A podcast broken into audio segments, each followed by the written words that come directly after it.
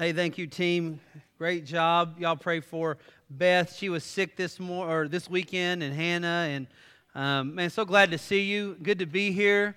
The Lord is risen. Amen. He has. Hey, we are here to share with you today. Do y'all like to be shared with? Anybody like to be shared with? Okay, good, good. Because you're gonna get a lot of sharing here today. So this weekend has been our youth retreat, um, and so uh, we're going to share some of that retreat with you. Guess what? You didn't get to go on a youth retreat. I'm so sorry. But we're going to share with you the last part of our youth retreat. So, um, what we did this weekend, we usually go away uh, somewhere, but the place that we usually go has now been sold. And so we needed an economical option. So, our economical option was here at the church. All right. And so, uh, Friday night, all during the day, yesterday, and this morning, um, we uh, we have been doing our youth retreat, and we've just been staying at different homes. Uh, we Tom O'Malley opened his home up to the guys. Uh, Madison Crowell opened her home up to the girls. Um, let me tell you, church, you have a wonderful uh, youth worker uh, team here. Uh, Xing Xing, Daniel, uh, myself, and Tom. Tom pitched in with offering his place, and um, you know Madison jumped in again and, and helped us. So it was awesome. Uh, so here's what we're going to do this morning. We're going to share with you a little bit about our retreat. If you see, we all have matching shirts. Don't be jealous, all right? You just had to actually be at the retreat. The theme uh, of our retreat is King of the Mountain. And uh, we basically did the Sermon on the Mount. And so that's why we kind of had these shirts made, King of the Mountain. And so we're going to do a couple things this morning. We're going to share with you um, a couple of what what we got from the lessons, right? Daniel's going to facilitate that here in just a moment. And then during our edify time, where we eat a meal, um, some of the youth may have some other comments they want to tell you just about what the Lord did. And so it's, it's a pretty exciting weekend. Here's how we kind of did it uh, Friday night, we had worship time, Saturday morning, Saturday night, we're considering this the last part of our retreat. We're kind of joining in, letting you join in with us.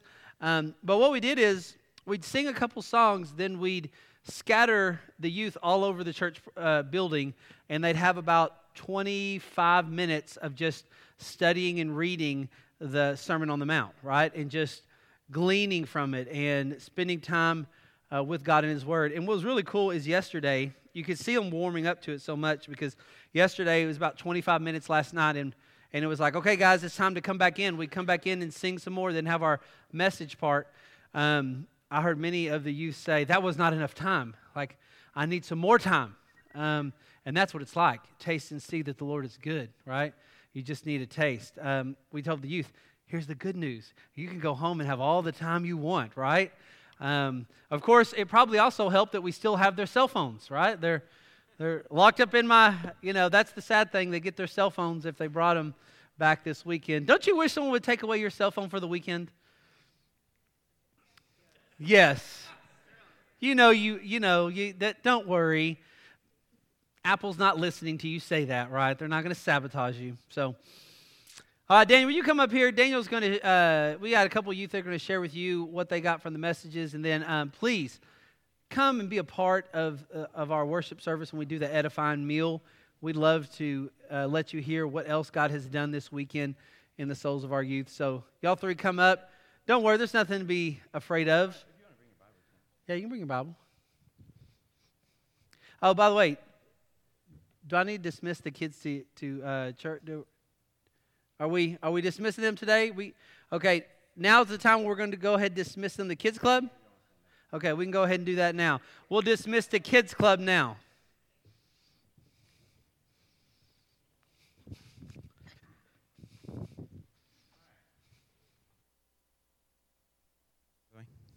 No. There we go. Okay. Um, so these three volunteered to share just a little bit about each lesson, uh, what kind of some of the summary of what each lesson we had was. So first lesson we had was Chris's on Friday evening, and he talked about Matthew chapter 5, verses 1 through 16. So who would like to give me one of the things that he talked about there? Um, the first lesson was on I don't know the scripture reference, but uh, so basically the first lesson uh, was from Chris, and basically what I got from the lesson was just turn the other cheek, bless everyone who does bad things to you, act how a Christian would act, in a situation where someone is doing something bad to them. So that's what I got from it. He said that um that like God is the sun and we are the moon and like um we are reflectance of God and we have to act like God.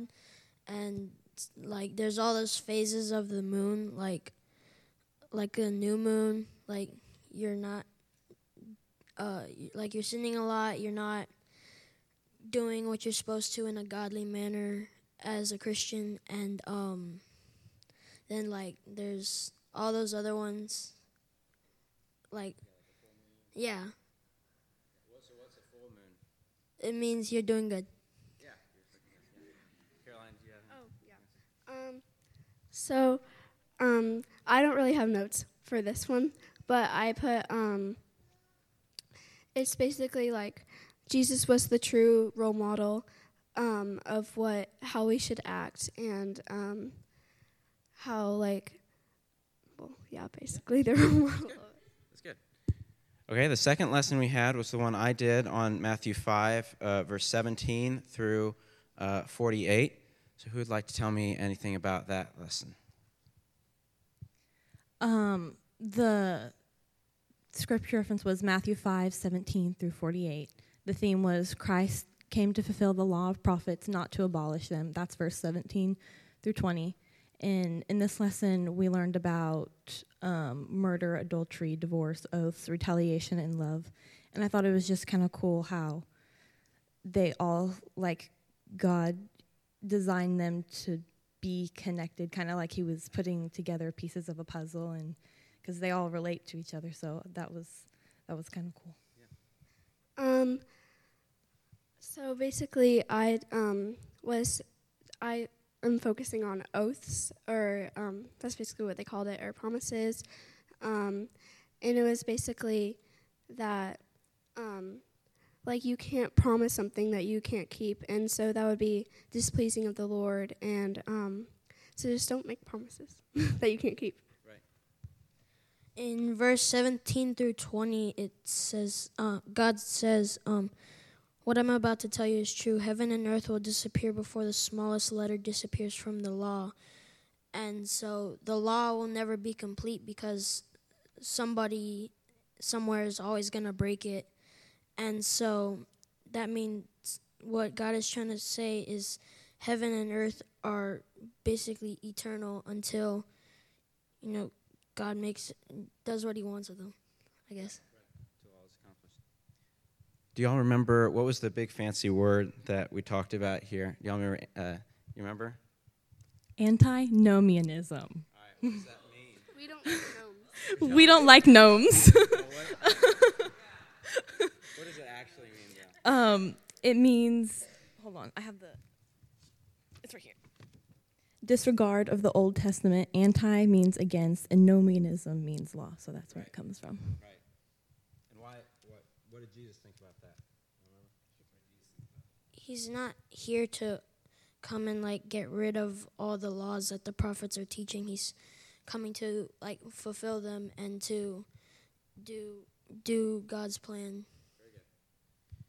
All right. The um lesson we had last night um, was by Ashton, um, and it was in Matthew 6, verses 19 through 34. So, who'd like to tell me about that one? Um, so this is the one I did take notes on.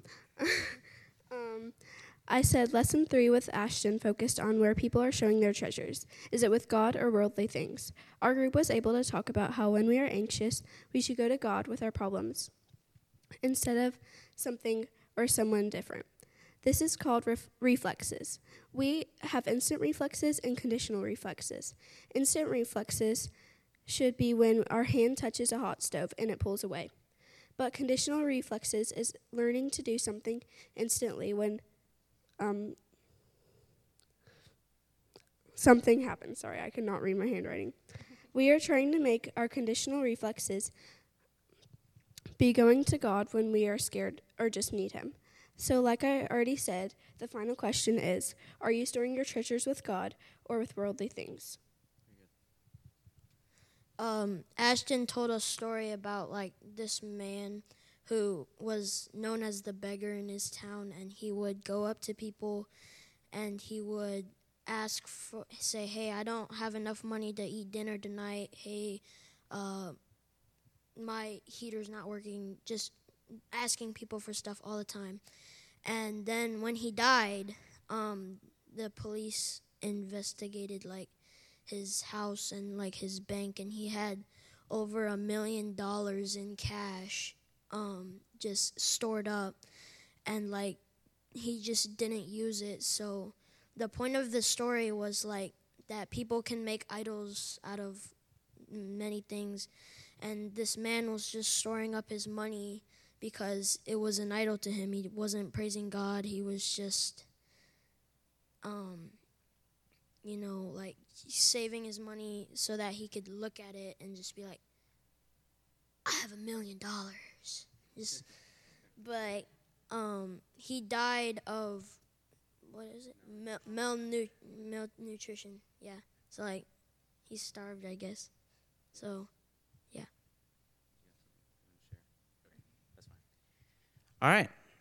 Uh, now, finally, what was something um, that stood out to each one of you just in general over the entirety of the weekend? Something that maybe you want to apply to your life or something um, that God was teaching you, either in your quiet time or in any of the lessons? So, um, we had a song about it. It was um, how the person built itself themselves on a rock. Um, not themselves, or um, their house. And um, God provides people with a firm foundation, but sin slash the devil provides people with an unsteady foundation. And um, we should set our roots in um, good scripture and how what God provides us with. In Matthew chapter 7, um, verse 1 through 6, God talks about like if you judge people in a certain way, God God will judge you back basically. So like you're not supposed to judge other people in like negative ways because like the they're they're God's creation and and God loves them I guess. Right. So you're not a hypocrite, right? Yeah. Basically, just verses 3 through 11, just blessing those who are mean to you and blessing those who insult you and just applying that to my life. Very good. All right, everyone, give them a round of applause. Thank you all very much. I think that takes a seat.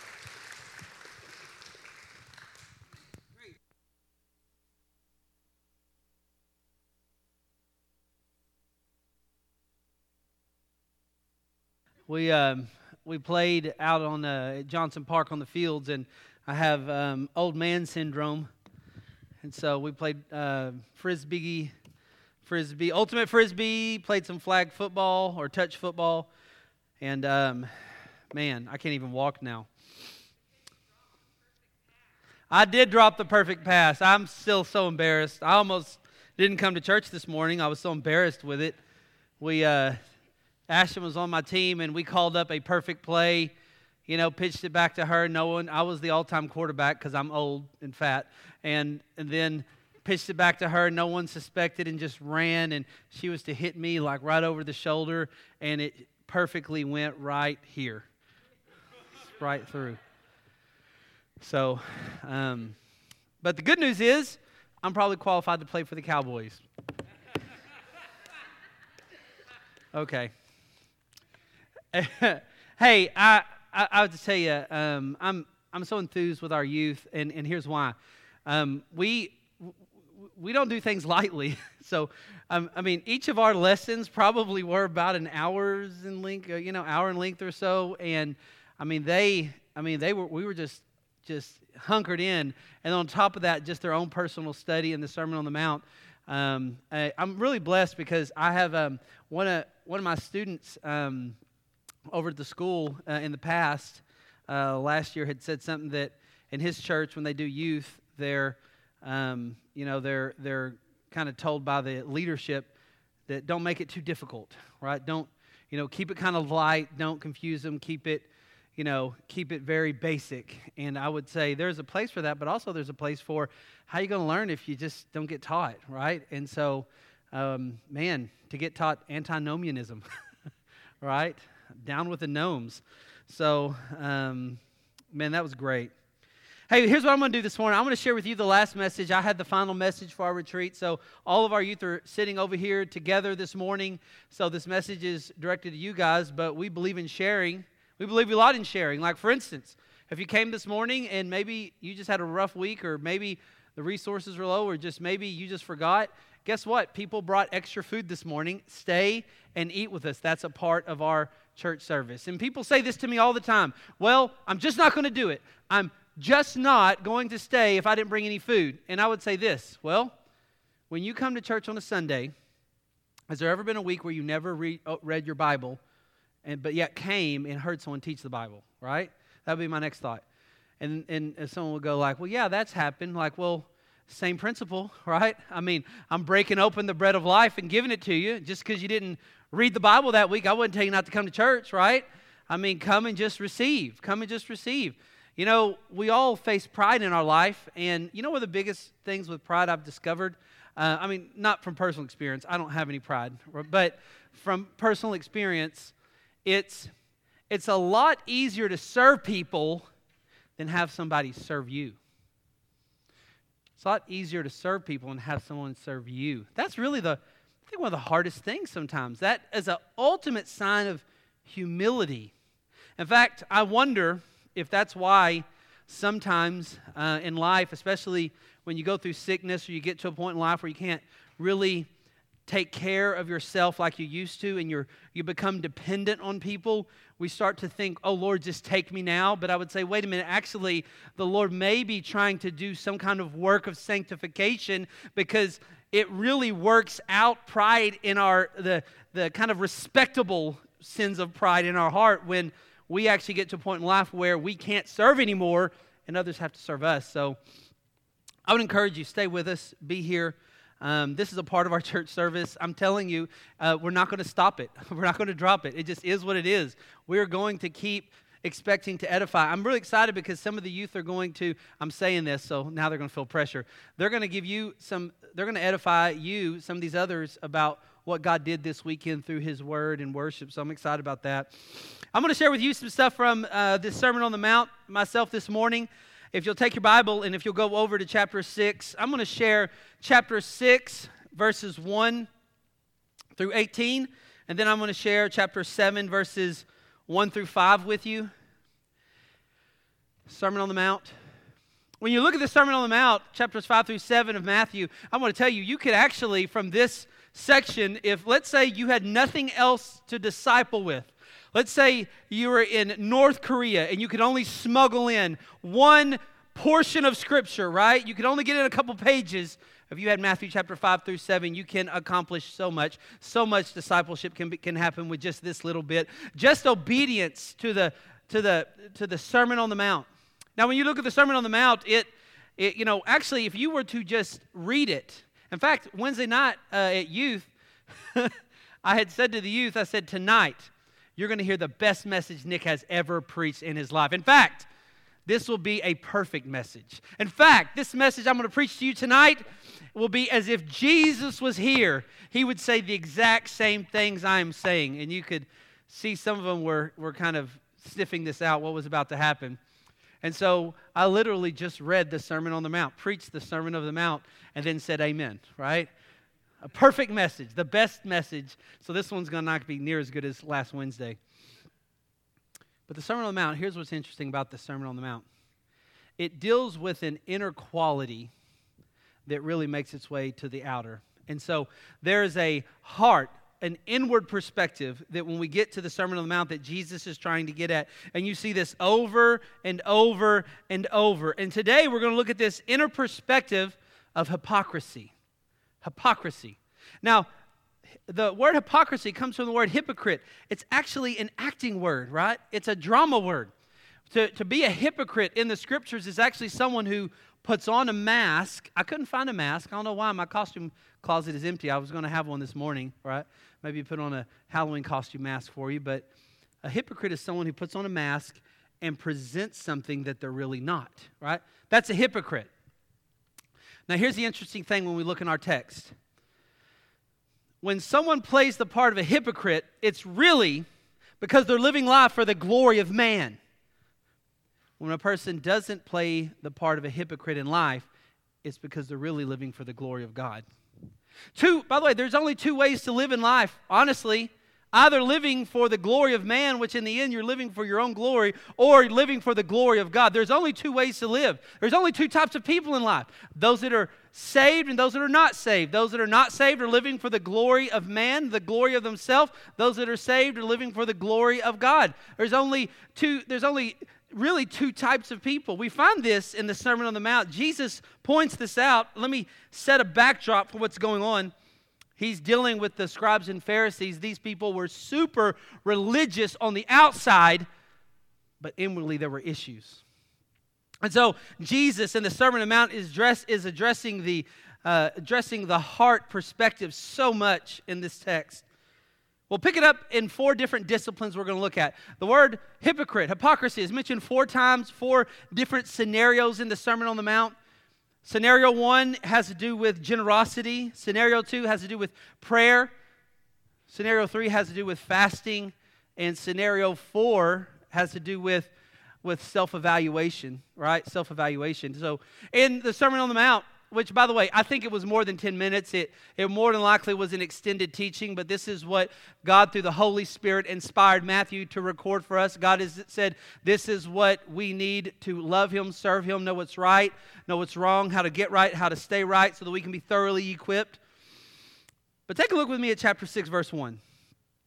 He's speaking this, and, and he says, Beware of your righteousness before men to be noticed by them Otherwise, you have no reward of your Father who is in heaven.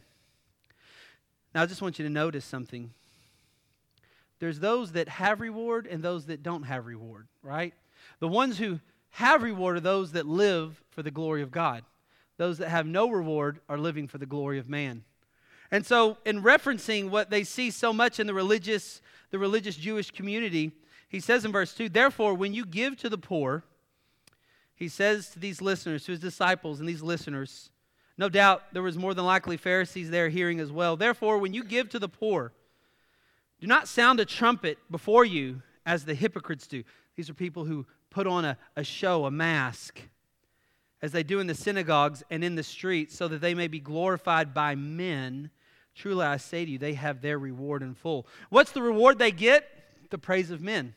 When we live for our glory or the glory of man, whatever good things, whatever praise or acclaim comes from that, that's your reward. That's what you get. But living for the glory of God is a totally different reward, is a much more satisfying reward.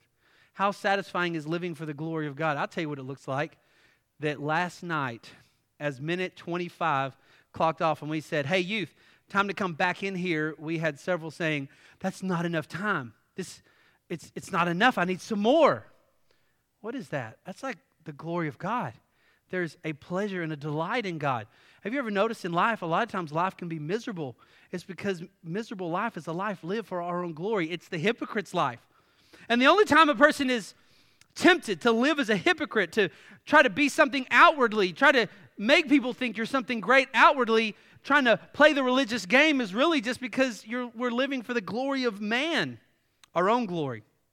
By the way, if you want a, a good treatment of that, it's not a shameless plug. We're not making any money off this, but here's a great book we put in the bookstore or resource center, right?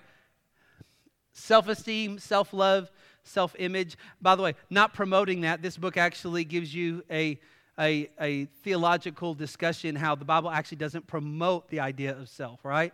Um, your biggest, our biggest problem in life is not we don't have enough self esteem, it's that we have too much self esteem. In fact, too much self esteem is what leads to hypocrisy. Too much self is actually what leads us to see everybody else's faults but not our own. Too much hypocrisy is where we'll, we'll discipline our kids for something that we do ourselves. We don't know anything about that, I understand. Verse 3, he says this. Now, we're dealing in this issue, this first one, this discipline of generosity. And specifically, it's generosity to the poor.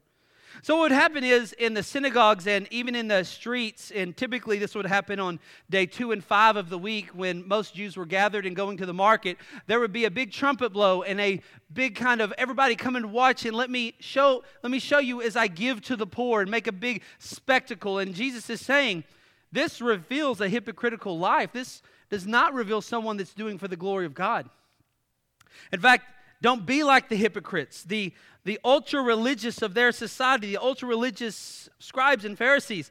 This is what they do. They seek their own glory. So they'll announce, they'll give to the poor, but the only reward they have is the applaud that they get either from the poor or those that are watching. And he says, This is not how a God sanctifying life lives. This is not a heart that's being transformed by the glory of God. Verse 3, he says this But when you give to the poor, do not let your left hand know what your right hand is doing. It's one of these things where you're not you're trying whatever you can do not to bring attention to yourself. So in verse 4, your giving will be in secret, and your Father who sees what is done in secret will reward you. By the way, just a side note.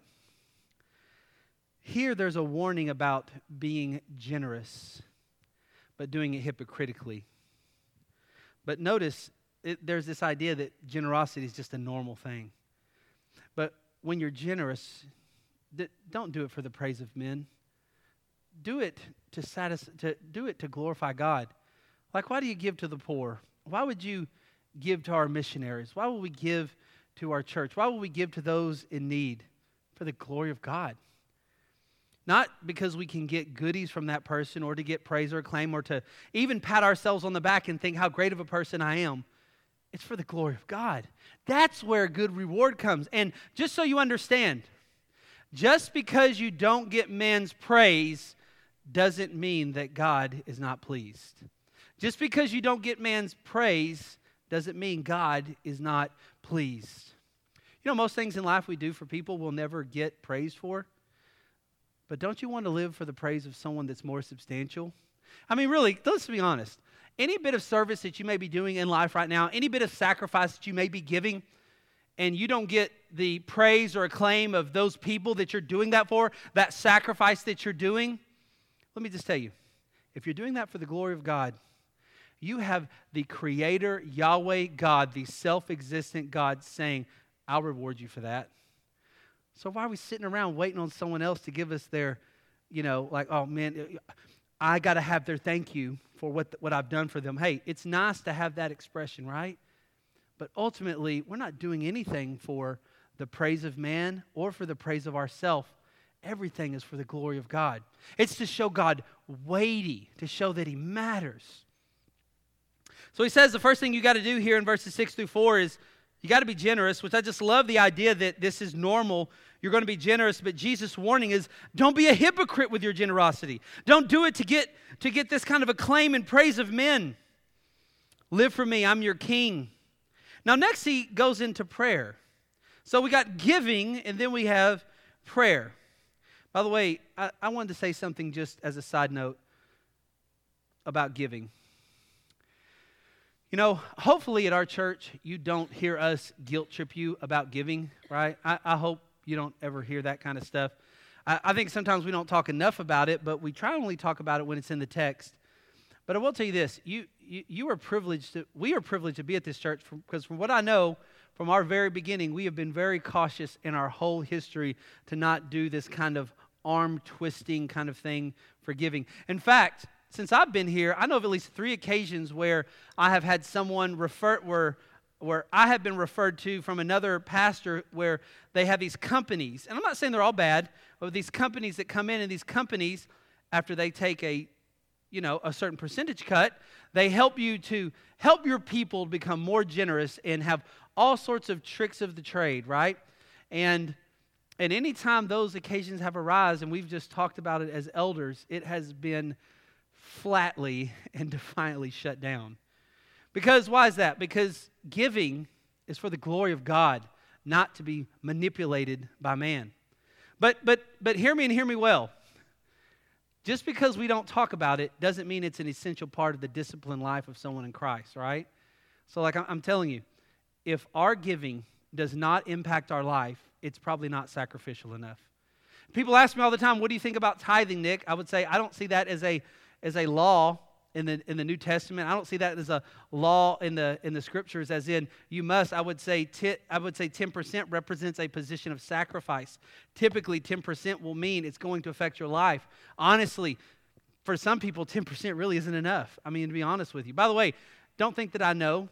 I have no idea what anybody in this church gives. You could give a dollar and I don't even know, right?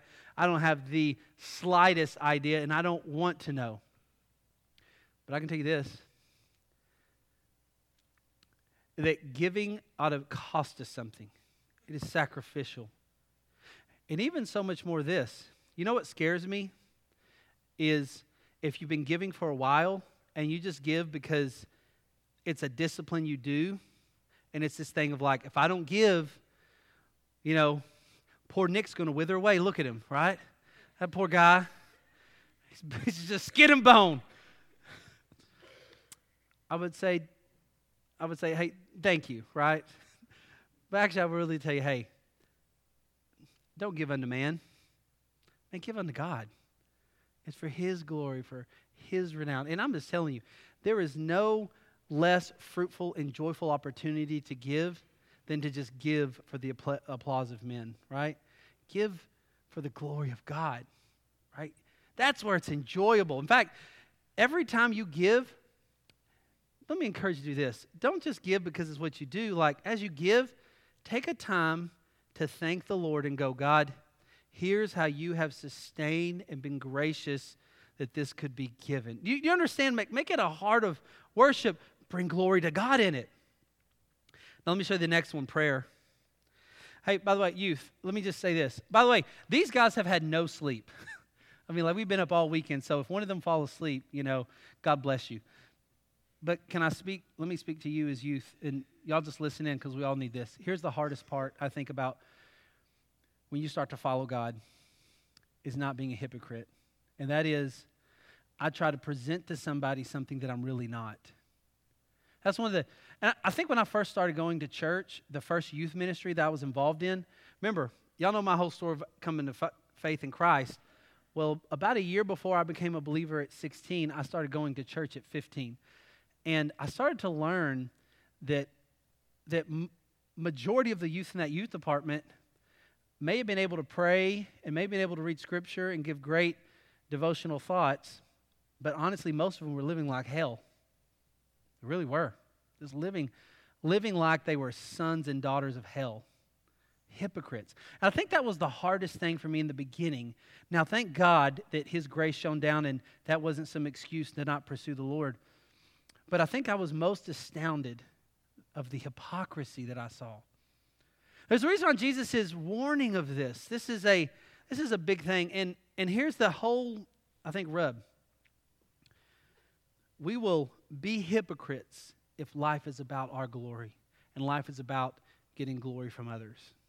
You know, our, your marriage will be a lot better if you stop living for the glory of your spouse and start living for the glory of God. How do you know that? Well, you, here's how we know it.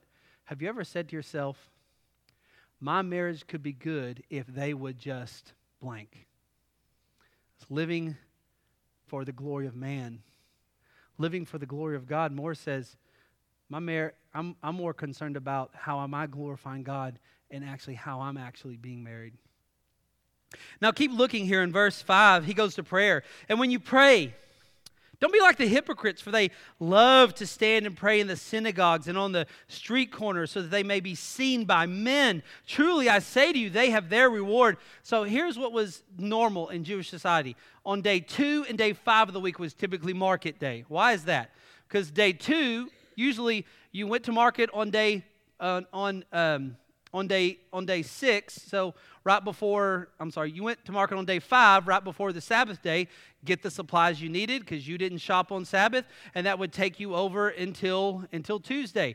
You go you go on tuesday and that would hold you off until friday. So there was you know they didn't have refrigerators they didn't have deep freezers they didn't go to costco and you know get a big brisket and throw it in the freezer and thought later on the week, right? So it, there was a lot of market that happened on day two and five. Well, On day two and five, in Mark, when market ha- comes, everybody's out in the streets, and that was where a lot of the announcing to giving to the poor would happen, but also that's where a lot of these public prayers would happen. And they were all for show, trying to put on a good show for everybody.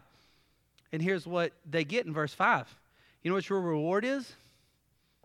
To be seen by men. That's your reward. That's what you get when it's all about man's glory. Verse 6, he says this But when you pray, go into your inner room. And when you've shut the door, pray to your Father who is in secret. And your Father who sees what is done in secret will reward you. Now, some people have taken verse 6 and said that means we should never pray in church. We should never pray aloud. We should never pray publicly. I would say wrong. We see public prayers all throughout the scripture. What he's trying to get to in the text is this idea of don't treat prayer as another avenue to, sh- to show this facade of how awesome you are, right? Don't, that's not what prayer is actually for. Don't go into the street corners. In fact, if that's what you're tempted with, find a prayer closet. Find some place to just you and the Lord where you get no applause from anybody.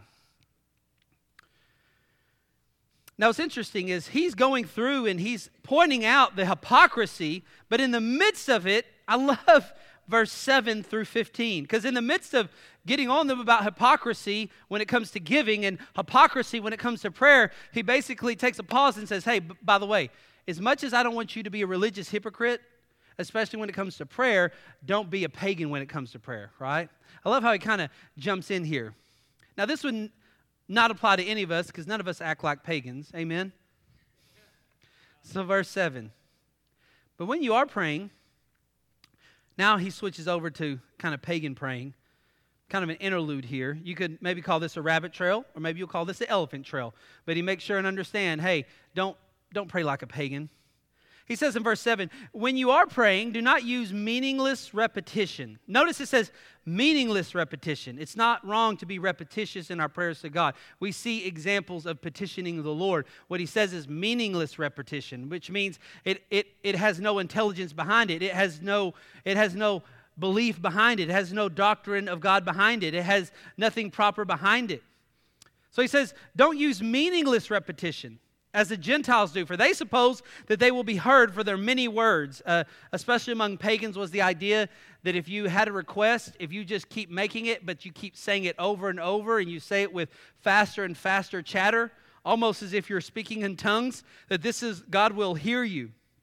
He says, No, don't have this meaningless repetition. Verse 8. Therefore, be new, don't be like them. Your Father knows what you need before you ask Him. You don't, you don't have to have this meaningless repetition. And then he gives them a pattern. Notice this is the Lord's Prayer, and he says, Pray then in this way. Now, the mistake we'd make is to say that the only way we can pray is the Lord's Prayer, but we'd also make a mistake in saying it's wrong to pray the Lord's Prayer. But more than anything, the Lord's Prayer is actually a great model for actually how to pray. Now, I don't want you to get in this and go, it has to be exactly this way, but I want you to notice two big elements in the Lord's Prayer. And if you've ever listened to me pray publicly, I hope you would notice these two really big elements. That when you go to prayer, don't run to Him for the goodies. That's what a pagan does, right? Run to Him for who He is. So when we go to the Lord in prayer, we must first focus on who He is and what He's like and His character before we ever get to the actual Lord, this is what, what I need in my life. This is what's going on. Before we go to the petition, we go to the proclamation of who He is. By the way, if we'll do this, it'll change our prayers. I think sometimes the way we come to the Lord is so disrespectful, honestly. Have you ever been, and, and this is, by the way, this is why I love praying over a meal, because what a challenge it is to not glorify man, but glorify God. Because there it is, right in your face, right? And then you know, sometimes we'll come to the Lord in prayer and we'll just be real quick, like, Lord, I just want this. But actually, it's really good to take some time and go, God, this is what you're like. Let me, let me, what is your character like? Notice some patterns in the Lord's Prayer. Look in verse 9. Pray then this way Our Father who's in heaven, a recognizing of the relationship. By the way, not everybody can call, and I don't know if everybody online, or I don't even know if everybody in here not everybody can say, Our Father is in heaven. Did you know that? Not everybody can say, Our Father who's in heaven. Not everybody can say that. Only those who are his children can say that. If you're not in Jesus, if you never trusted Jesus as Lord and King, you can't call him your Father. He, he may be, you can maybe think of him as Father in respect to your creation, but not to your adoption. I'm so glad I can call him my Father. So he says, Our Father who's in heaven, hallowed be thy name. Holy is your name. This is what your character is like. You are holy, you are set apart from sin. Hallowed be your name. You know, one of the reasons to actually read the scriptures is so that we can know the character of God, so that when we pray to God, we can accurately recall what his character is like. Hallowed be your name. It's hard to hallow God's name if we don't know the if we don't know the book that talks about the name. Not only that does he say, Hallowed be your name, but he says, Your kingdom come, your will be done.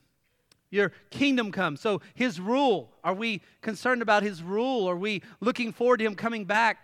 Every time we take communion, we one of the big things we're doing is we're thinking of him coming back someday. Does our prayers reflect this? I want you to notice the very beginning of this prayer. Is it person focused or is it God focused? It's God focused, right? So he's saying don't don't do like the pagans do. They do meaningless repetition. Do meaningful prayer. There's a point to your prayer. Come before the throne of God and come before in a reverent way. And a reverent way is this, is this idea of you are in relationship with Him. You are recognizing what His holy character is like in the fullness of what the scriptures, the Lord, the Lord, gracious, forgiving, slow to anger, holy, righteous. And He says in verse 10 let your kingdom come, your will be done. The best way to learn how to pray God's will is to learn God's book.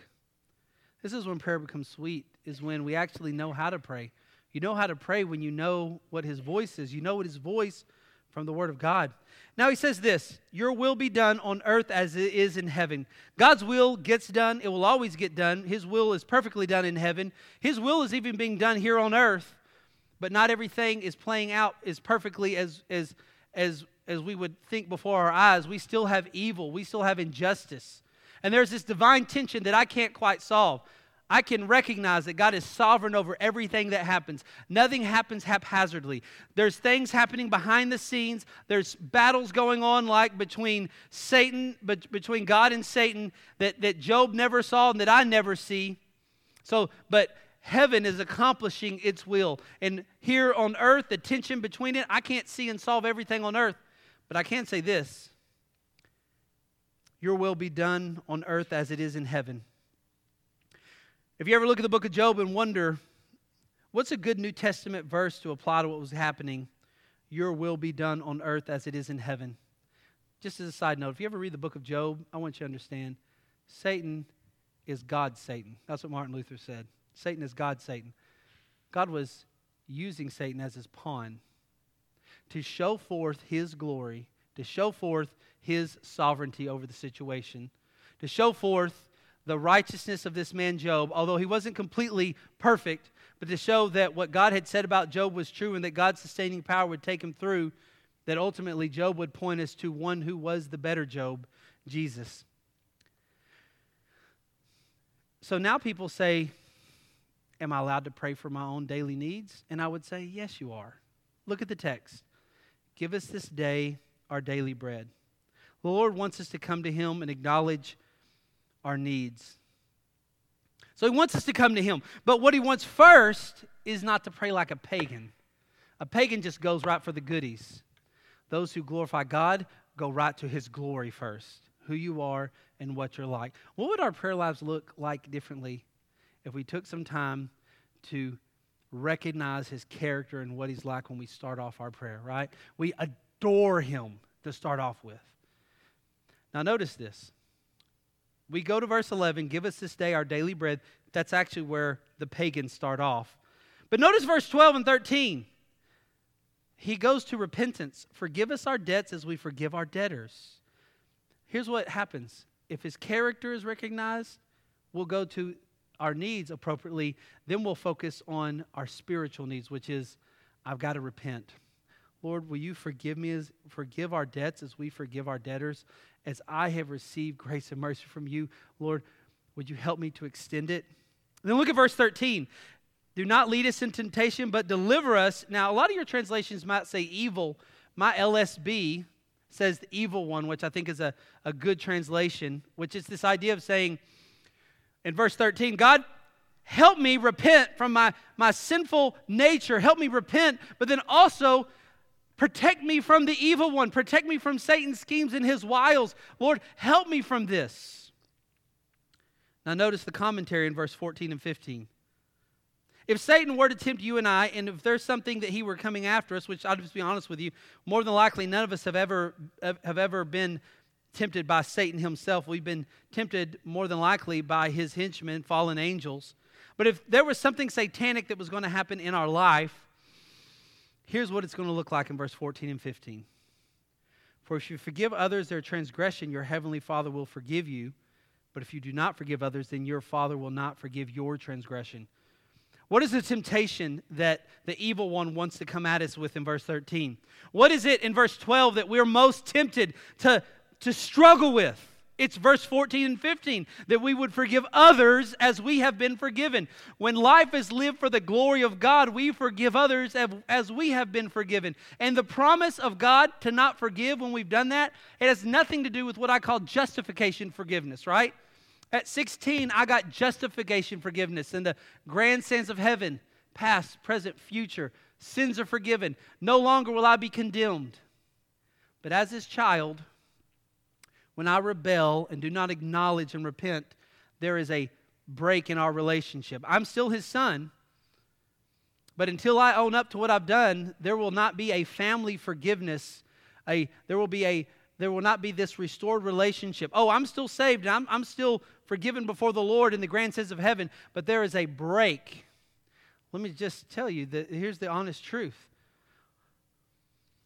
So much turmoil in our souls is really just the result of not forgiving as Jesus has forgiven us. So you might say, How do I know I've forgiven somebody? I'll tell you how based on the merits of Christ, do you refuse to bring up what they've done to you? When it comes to your mind, do you refuse to stew over it? When it, when it gets brought up by somebody else, you refuse to engage and talk about what they've done? And instead, do you replace it with God's thoughts? A forgiving person is not just someone that says, I told you I forgave you. It's a person who not only says I forgive, but also practices that by not regurgitating and stewing over.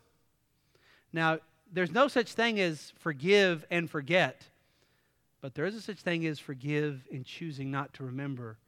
And the more you choose not to remember and recall and stew over, you will at some point start to forget a little bit more. What does Satan want to do?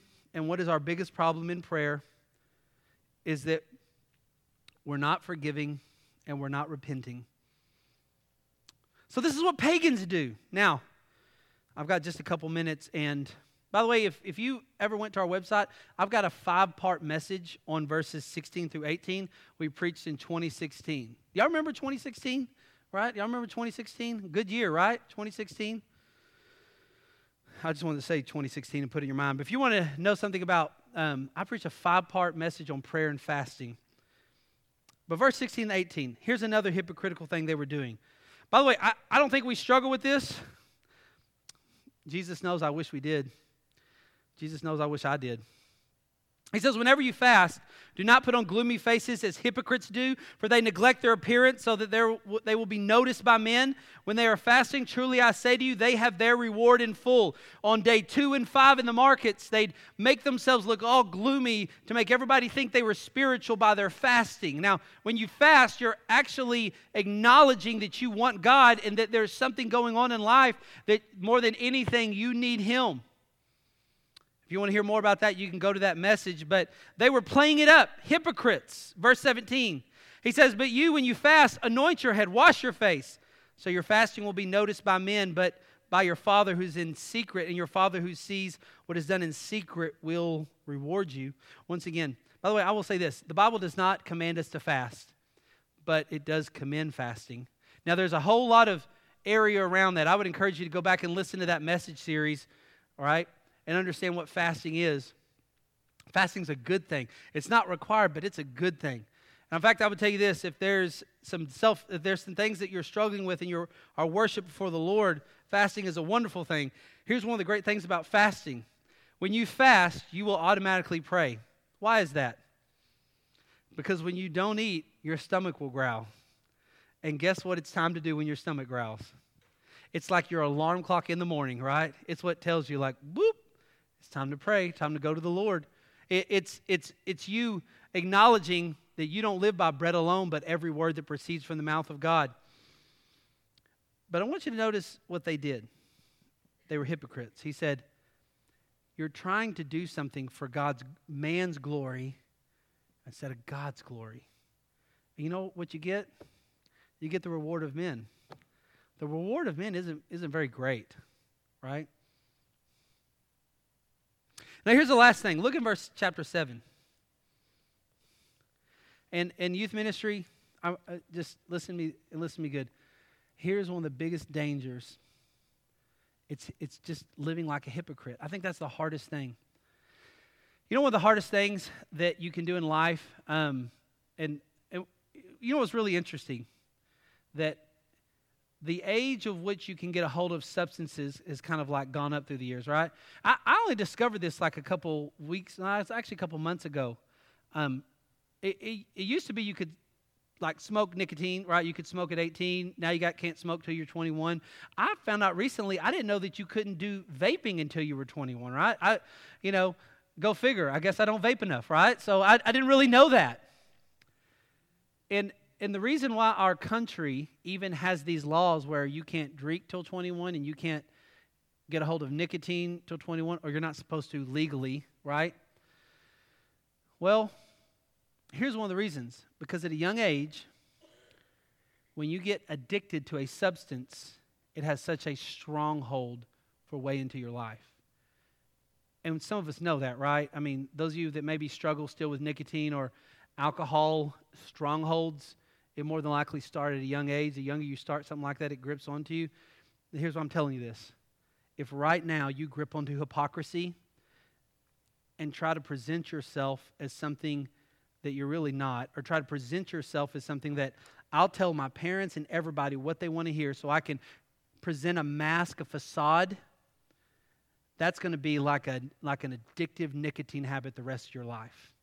And what will happen is this this is why I love children. You know who are the best at working hypocrisy out of you? It's your kids. You know, now everybody gets all mad at me when I talk about, you know, be fruitful, multiply, consider, have children, do this, it's good. God has commended it. God is, this is what God wants. You know, there are medical reasons to not, you know, have kids, but I mean, outside of that, circumstantial, you know, reasons. But here's one of the reasons I think it's so good multitude of reasons, but whatever secret hypocrisy lies within you, if God gives you children to the glory of God, they will point that baby out, won't they? They will sniff that puppy out. And there is nothing like being nailed to the wall by your own kids. Like your four year old is like, you do this, but you say this, but you do this. This doesn't make sense, right? Now, any adult would say that to you, and you'd be like, shut your mouth, right? You'd, I got a file drawer on you.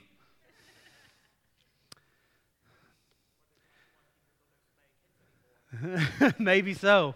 I know you're like, you're not helping them, right? No one, like, I'm not having kids who's going to point out my hypocrisy, right? Living like a hypocrite right now is a dangerous drug. And here's what you'll do here's the danger of it. I'm going to sit down because my, my heel hurts, all right? If you live like a hypocrite right now, you probably won't realize it and then when you get into the future, you're going to drag people in with you. I can't tell you how many people, how many marriages I've done in life, how many marriages I've done in life and presided over. I would say, dare to say, about three quarters of the marriages I've performed, in the end, they end up getting a divorce. Now, it's not because we don't do the premarital, it's not because we don't do all that we can do, but I'll tell you what happens. Most of them are at a younger age, and here's what they've done They've lived a hypocrite's life their whole life. They've fooled even themselves. and there was never anybody close enough to them to ever point it out. And that was that and that's what marriage did. It pointed something out that they never knew. And here's the problem. At a young age like a drug, if you don't work that hypocrisy out, you'll live your life for the glory of men and you'll fake it. But there'll come a day when you can't fake it anymore. You get close enough in relationships, you can't fake hypocrisy. The Sermon on the Mount is a beautiful, is, is some of the beautiful teaching about the danger of living the hypocritical life. Now, here's one of the things that I think is really great about the text, and we'll be done. Look at verse 7. Why do you look at the speck? Well, we'll start in verse 1. Do not judge so that you will not be judged. By the way, no one ever quotes that verse right, right? It's misunderstood. It's like the, it's like the only verse a pagan knows, right? I would encourage the pagan to read the context. Verse 2 For with what judgment you judge, you will be judged. With measure you measure, will be measured to you. It's not saying that we don't judge each other. We're not to be judgmental with each other. But if something is sin, wrong, we actually should bring loving accountability to each other. So there is a form of judgment, righteous judgment, that God's people do with each other, right? This is part of being a part of a covenant body of a church, that we hold each other accountable. Now, verse 3, look at this. Why do you look at the speck, the splinter that is in your brother's eye, and don't notice the log that's in your own eye? How can you say to your brother, let me take the speck, the, the, the, uh, the little the little toothpick kind of thing, the splinter out of your eye, and behold, the log that's in your own. You hypocrite! Take the log out of your own eye, then you will see clearly to take the speck out of your brother's eye. In our life, we need the discipline of giving, the discipline of prayer, the discipline of fasting. We also need the discipline of self evaluation. You know what our biggest problem sometimes is? We can't see our own sin because all we do is talk about everybody else's sin. Living for the glory of man, all you can see is what other people do. When, you, when we live for the glory of God, we'll see the bigness of our, of our sin first. And when we see the bigness of our sin first, we're the first to repent. We're the first one to move out of the bedroom and move back in. We're the first one to say, I've sinned against God, I've sinned against you. Here's what I've done. Will you forgive me? Now, you're living for the glory of man. We won't do that. We'll just be hypocrites. All we'll do is talk about what they've done wrong, what they've done wrong, what they've done wrong, what they've done to hurt us. There's nothing that anybody's done to any of us that can't be forgiven through the work of the cross.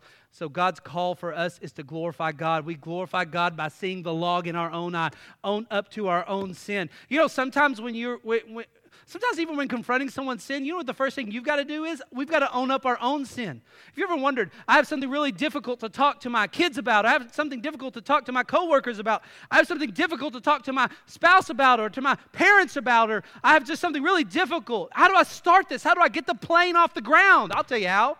Confess your own sin. Confess your own sin. And don't do this thing where it's like, I'm going to tell you one of my sins. No, what's yours? That's the glory of man. Just glorify God. We get it? Like, just glorify God. Own up to our own sin, and we'll never live the hypocrite's life. Jesus is the king of the mount.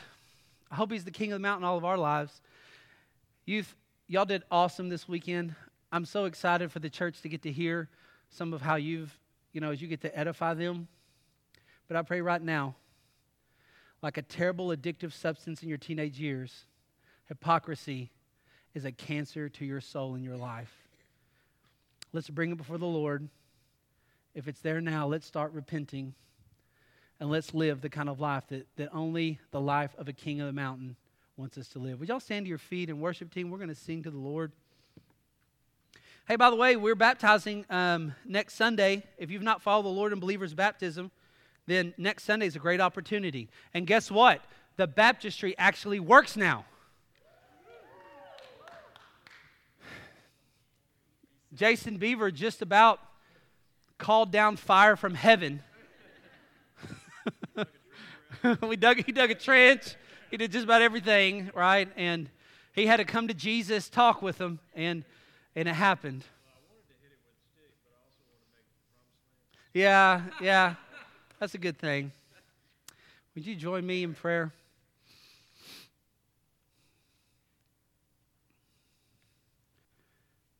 Lord, we are overwhelmed by your goodness in spite of our sin, of your holiness. We're privileged people to get to come before you. We're privileged people to have this book that tells us what you're like. We're privileged people to get to invest in our children. Thank you for the youth ministry and our youth workers. And I even have been edified this weekend just hearing their own insights from the text of Scripture from the mouth of babes. If there's someone here in our youth ministry that, that, that has not bowed the knee to you in faith and repentance, may today be their day. And may that water's still warm outside. We can, we can baptize them today. If there's someone here or online who's not called out to you in faith and repentance, may today be their day. By grace, they can be saved through faith. Let us not live the hypocrite's life. Help us for your glory and your renown. And God's people said, Amen.